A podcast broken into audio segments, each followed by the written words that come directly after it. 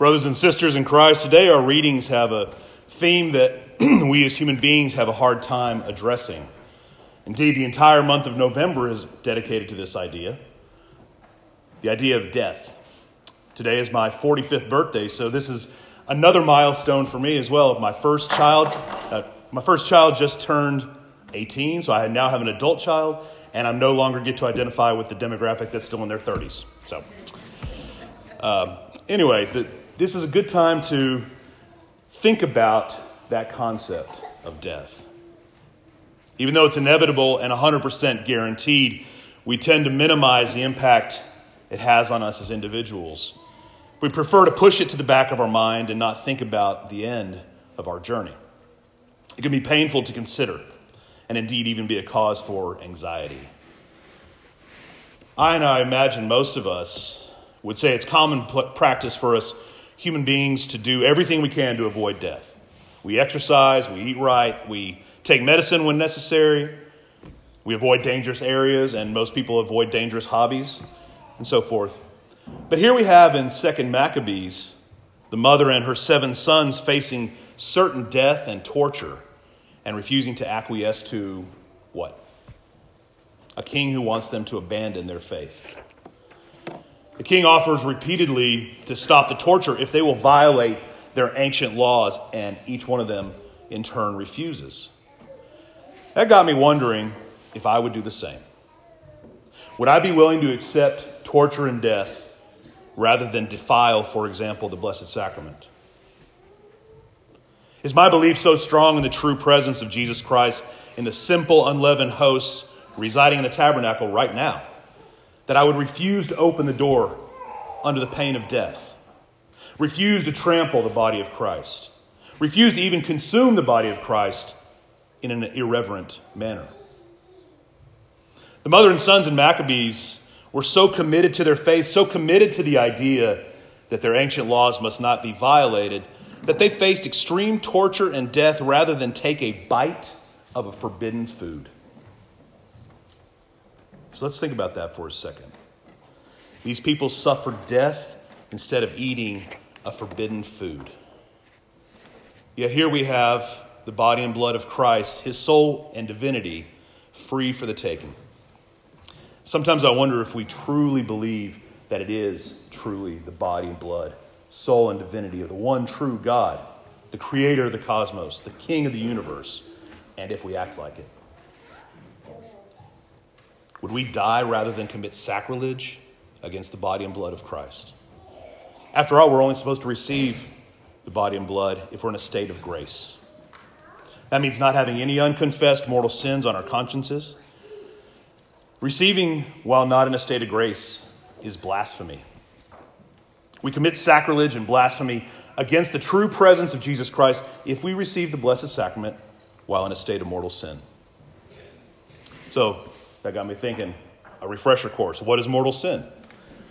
It's anything that we do that is serious or grave, something that we know is serious and grave, and we do it anyway. We know it's bad, we do it anyway. The Catechism says it this way that grave matters specified by the Ten Commandments, corresponding to the answer of Jesus to the rich young man do not kill, do not commit adultery, do not steal, do not bear false witness, do not defraud, honor your father and your mother. Mortal sin deprives the soul of sanctifying grace and causes damnation if unforgiven at the time of death. So, brothers and sisters in Christ, I'm talking about this today not to create anxiety within anyone's soul. Rather, I want to bring clarity to our modern ears what is completely clear in Scripture. We are not to abandon the ways of our fathers. We are to fight for our faith against all enemies, internal and external. We are to analyze our consciences and ensure that we're not committing blasphemy by receiving the body and blood of Christ while in a state of mortal sin. Because mortal sin leads to true death the death of sanctifying grace and therefore the loss of heaven. How do we know this? We certainly know it from the Catechism, but also from the Gospel, because Jesus says those who are deemed worthy to attain to the coming age can no longer die. For they are like angels, and they are the children of God, because they are the ones who will rise. He is not God of the dead, but of the living. For to him all are alive.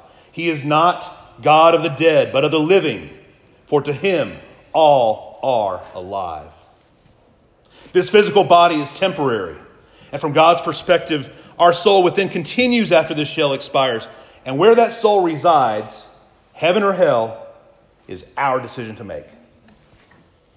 That decision depends on our commitment to our faith.